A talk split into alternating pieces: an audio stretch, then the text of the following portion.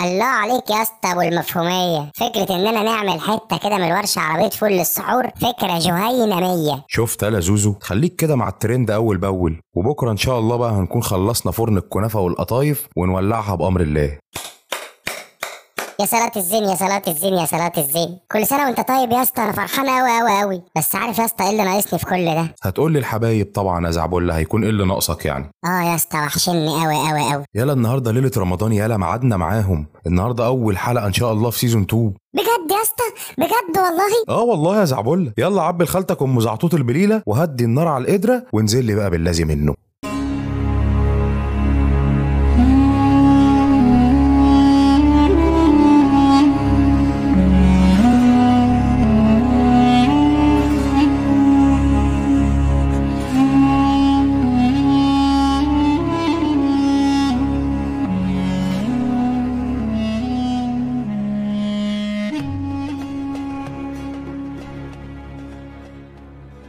حبايبنا الصايمين كل سنة وانتوا طيبين ويا رب دايما متجمعين وبالصحة متهنيين ومع بعض مبسوطين والبودكاستكم المميز سامعين. أهلا وسهلا بيكم في الحلقة الأولى من الموسم الرمضاني الأول لبودكاستكم المميز وانت لابس السماعات وفي الدقايق القليلة اللي جاية هتكونوا في ضيافة your host فريد الحاوي وصديقه زعبولة يا رب يا جماعة نكون وحشناكم زي ما وحشتونا وتكون وحشتكم رحلاتنا اللي كنا بناخدكم فيها كده في جولة في عالم التمانينات. بس إحنا النهاردة محضرين لكم جولة أبعد من كده بكتير أوي أوي حلقة خاصة مخصوصة لأول يوم رمضان ودي أول حلقة أقدمها لكم من الألف للياء مش أنا اللي كاتبها. الحلقة دي متاخدة من خواطر أبو دماغ شغالة قوي مصطفى اسكندر. هنبدأ يا جماعة حلقتنا اللي فتحت علينا أبواب الفكرة اللي لم تغلق حتى الآن في دماغي وهي الآيتين رقم 15 و16 من سورة التكوير. فلا أقسم بالخنس الجوار الكنس.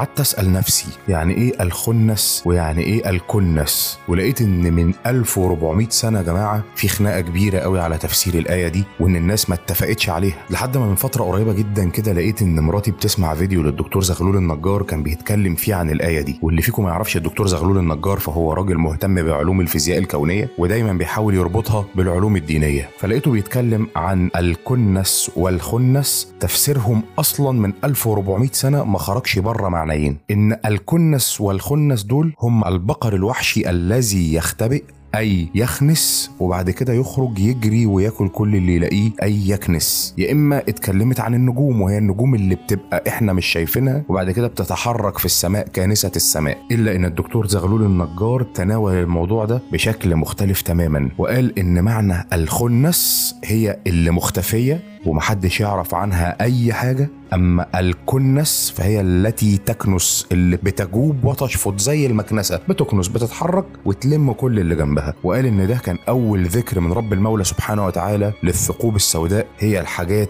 التي تخنس مستخبية وما نعرفش عنها حاجة وتكنس بتلم كل اللي تلاقيه. والتفسير ده عزيزي المستمع فتح عليك باب لن يغلق طول ما أنت عايش. تعال ناخدها واحدة واحدة. في كتاب Brief History of Time بتاع ستيف هوكينج كان بيقدم تساؤل عن كيفية انتهاء الكون لأن في علم كامل يا جماعة اسمه علم الفيزياء الكونية أو ال physical cosmology وده العلم اللي حمل نفسه أمانة البحث عن الطريقة اللي هينتهي بيها الكون اللي إحنا عايشين فيه. بس قبل ما أقول لك الكتاب ده قال إيه خليني أخدك لحديث صحيح ورد في سنن أبو داود والترمذي وصححه الألباني. قال فيه رسول الله صلى الله عليه وسلم من سره أن ينظر إلى يوم القيامة رؤى العين فليقرأ إذا الشمس كورت.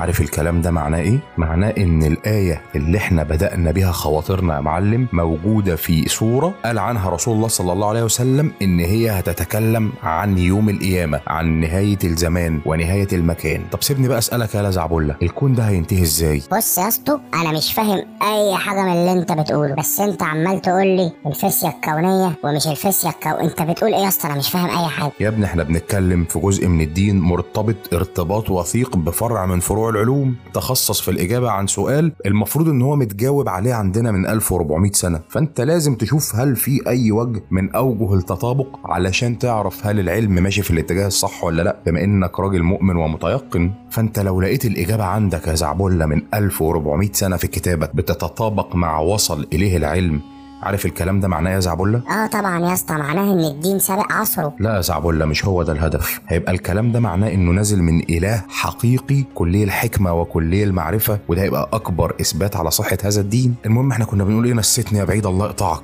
كنت بتقول يا اسطى إن الفسية الكونية دي اتكلمت عن نهاية الكون وقالت الفسية الكونية؟ اسكت يا زعبله اسكت اسكت. اسمع بس أنا هقول إيه وما تعليش ضغطي الله يكرمك ولا توجع قلبي أكتر من كده. الفيزياء الكونية يا زعبله قالت إن الكون هينتهي بطريقة من ثلاثة واحدة منهم اسمها نظرية الانسحاق الكبير أو ال Big Crunch. لا لا لا يا اسطى بلاش crunch على السحور ده بيعطش جدا. طب بص يا ابني أنا مش هرد عليك وهوجه كلامي للحبايب. بصوا بقى يا حبايب نظرية الانسحاق العظيم دي بتقول إن زي ما الكون بيتوسع باستمرار وفي قوة هي اللي مسؤولة عن تمدد الكون بشكل دائم زي ما ورد في القرآن الكريم وإنا لموسعون. هيجي وقت من الأوقات قوى الكون المسؤولة عن توسعه دي هتضعف جدا فالكون ده هينطبق على نفسه أو هينكمش على نفسه أو هينسحق على نفسه وده بفعل الجاذبية. وهنا هتحصل كارثة كبيرة جدا لأنها تتصادم في الوقت ده النجوم والكواكب والمجرات والكويكبات وكل الأجرام السماوية. المجرات ذات نفسها هتتصادم فهتختفي النجوم من السماء وتنطبق السماء على الأرض وهو ده اللي هيبقى اسمه الانسحاق. وكل ده هيتسبب في إن إحنا هنتحشر في مساحة صغيرة جدا وعمالة تتقلص. يعني مش بس مساحة صغيرة دي كمان هتقعد تتقلص في الفضاء لحد ما يسحبها ثقب أسود ويبتلعها. ثقب أسود؟ يعني إيه يا اسطى ثقب أسود؟ هقول لك يا زعبولة بس الكلام لازم يجي واحدة واحدة عشان ما تتوهش مني. بس اللي لازم تعرفه يا زعبولة إن في علماء كتير انتقدت النظرية دي بس كلها ما زالت نظريات سواء الكلام نظرية أو الانتقاد الموجه نظرية. بس أنا شايف إن النظرية دي بتنطبق على النصوص المقدسة اللي عندنا في الإسلام. وعلى كل مفيش حد لا إحنا ولا العلماء هيقدر يعرف إيه هو الصح ولا إيه هو الغلط إلا لما تحين لحظة نهاية الكون أو يوم القيامة. بس إحنا كمسلمين عندنا حديث صحيح صريح تكلم عن إن أهوال القيامة مذكورة كإنك ستراها رؤى العين في سورة التكوير. بس هل سورة التكوير تكلمت عن يوم القيامة فقط؟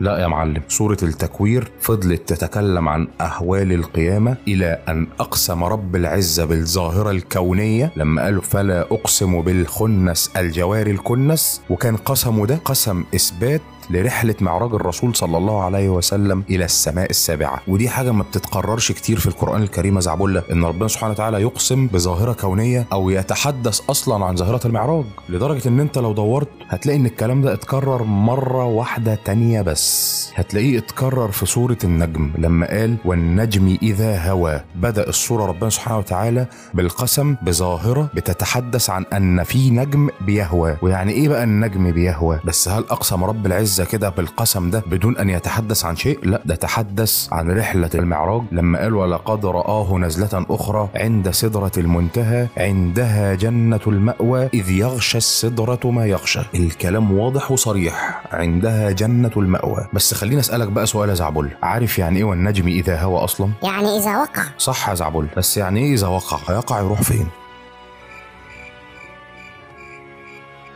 معذور يا زعبل. بس أنا عايز أقول لك على حاجة. قبل 10 إبريل 2019 ما كناش هنقدر نلاقي إجابة للسؤال ده. إنما بعد 10 إبريل 2019 في التاريخ ده قدرنا نصور نجوم بتسقط في ثقوب سوداء. وقدرنا نشوف نجوم نيترونية بتندمج وبتكون لنا ثقوب سوداء. ودي حاجات موجودة في الكون ومتشافة لغاية دلوقتي. واللي أنت بقى ما تعرفوش إن الثقوب السوداء دي هي أكتر شيء في الكون ليه جاذبية عظيمة جدا. أي حاجة بتعدي من جنبها الثقوب السوداء دي بتشفطها أو بتكنسها. وده معناه حاجة مهمة جدا يا زعبله إن القرآن الكريم لما تكلم عن المعراج مرتين تحدث عن شيئين لهم علاقة بالثقوب السوداء. أول مرة والنجم إذا هوى وتاني مرة الجوار الكنس. بس زعبولة تفتكر إن الكلام ده معناه إن حدث المعراج ده ليه علاقة بالثقوب السوداء؟ قبل ما نقول أي حاجة كده خلينا أكلمكم عن الثقوب السوداء في سطر ولا سطرين بالكتير قوي. الثقوب السوداء دي يا جماعة باختصار شديد جدا جدا. هي بداية ممرات بتقودنا إلى زمان آخر ومكان آخر مباشرة للسفر عبر الزمن. ده الكلام ده يا جماعة حسب نظرية اسمها Rosen bridge بتاعة ألبرت أينشتاين وأظن مفيش حد فينا ما يعرفش مين هو ألبرت أينشتاين. بس خلينا بقى نتكلم كده عن الإسراء والمعراج علشان نبدأ نرتب أفكارنا للنهاية. الإسراء والمعراج ده اللي إحنا نعرفه عنه إن هم كانوا ثلاث رحلات. الرحلة الأولى كانت رحلة أرضية بحتة في أبعاد الطول والعرض وهي رحلة من المسجد الحرام بمكة إلى المسجد الأقصى بفلسطين القدس. أما الرحلة الثانية فهي كانت رحلة في بعد الارتفاع وكانت إلى أقصى السماء الدنيا والنفاذ منها إلى السماوات العلى وحتى السماء السابعة عند سدرة المنتهى عند رب العزة سبحانه سبحانه وتعالى. أما الرحلة الثالثه عزيزي المستمع فهي كانت رحلة جانبية كده وردت في السنة المشرفة لما تحرك سيدنا محمد مع سيدنا جبريل وراى سيدنا محمد صلى الله عليه وسلم 14 صنف من الناس بتتعذب في النار. وهتلاقي الكلام ده وارد في أحاديث المعراج. لا لا يا اسطى ثواني بقى كده عشان أنا فاهم على قدي. أنا سمعت من الشيخ الشعراوي إن الناس مش هتتعذب من غير حساب. ده حتى قلب اللفظ كده يا اسطى لا عذاب بغير حساب. وإحنا يا اسطى في 2023 أهو لا قامت قيامة ولا شفنا حد بيتعذب في نار ولا شفنا حد دخل جنة. مين بقى يا اسطى الناس دي؟ والرسول عليه الصلاة والسلام كده راح فين؟ أوبا! زعبله أنت كده مسكت الزتونة من زتونتها. بس أنت سألت السؤال بطريقة غلط حتة قد كده أنت المفروض ما تقولش سيدنا محمد عليه الصلاة والسلام راح فين؟ انت المفروض تقول سيدنا محمد عليه الصلاة والسلام راح فين وامتى علشان يشوف أهل النار وهم بيتعذبوا؟ سيدنا محمد راح للمكان اللي فيه الناس بتتعذب في الزمان اللي الناس فيه بتتعذب. يعني خلاص الناس كانت اتحاسبت واتعاقبت لأنه لا عذاب بغير حساب. عارف الكلام ده معناه إيه يا زعبله معناه إن سيدنا محمد عليه الصلاة والسلام قد تكون رحلته إلى المعراج حصلت في بعد الزمان والمكان. يعني سيدنا محمد مش بس سافر إلى السماء السابعة ده سافر إلى السماء السابعة بعد قيامة القيامة ودخول الناس الجنة ودخول الناس النار. وقد يكون ده هو اللي دعا رب العزة سبحانه وتعالى إلى القسم بظواهر كونية فسرها علماء الدنيا بأن ليها علاقة بالثقوب السوداء اللي هي الشيء الوحيد اللي نقدر نستخدمه في الوقت الحالي للسفر عبر الزمن. خد بالك يا زعبله كل دي تساؤلات.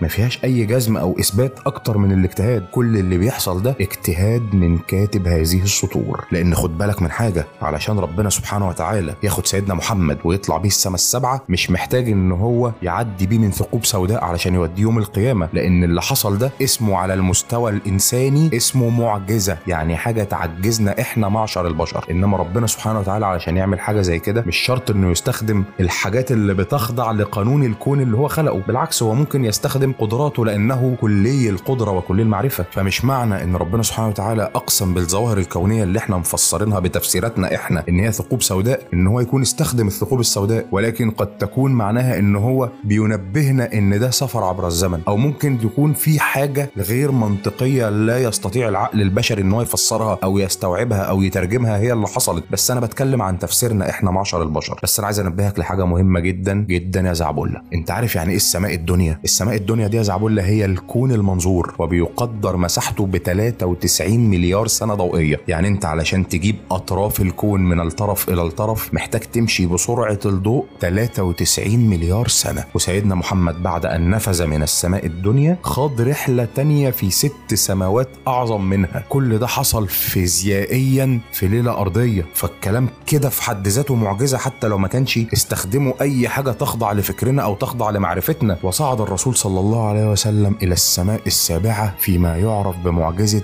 المعراج. ووقف أمام رب العزة سبحانه وتعالى ونزل لنا إحنا أهل الأرض بطريقة جديدة يستطيع بيها أهل الأرض الاتصال بأهل السماء وسميت الصلاة. والصلاة دي هي الوسيلة الوحيدة اللي يقدر أهل الأرض وسكانها الاتصال برب العزة في السماء السابعة. الوسيلة دي عزيزي المستمع هي اللي أنت برغبتك وبإرادتك بتحط راسك فيها في التراب وبتقول سبحان ربي الأعلى. طولت عليكم في أول ليلة رمضانية بس لسه معانا الشهر بطوله. أشوفكم بكرة إن شاء الله على خير في ليلة جديدة وحكاية جديدة وتمسوا بالخير.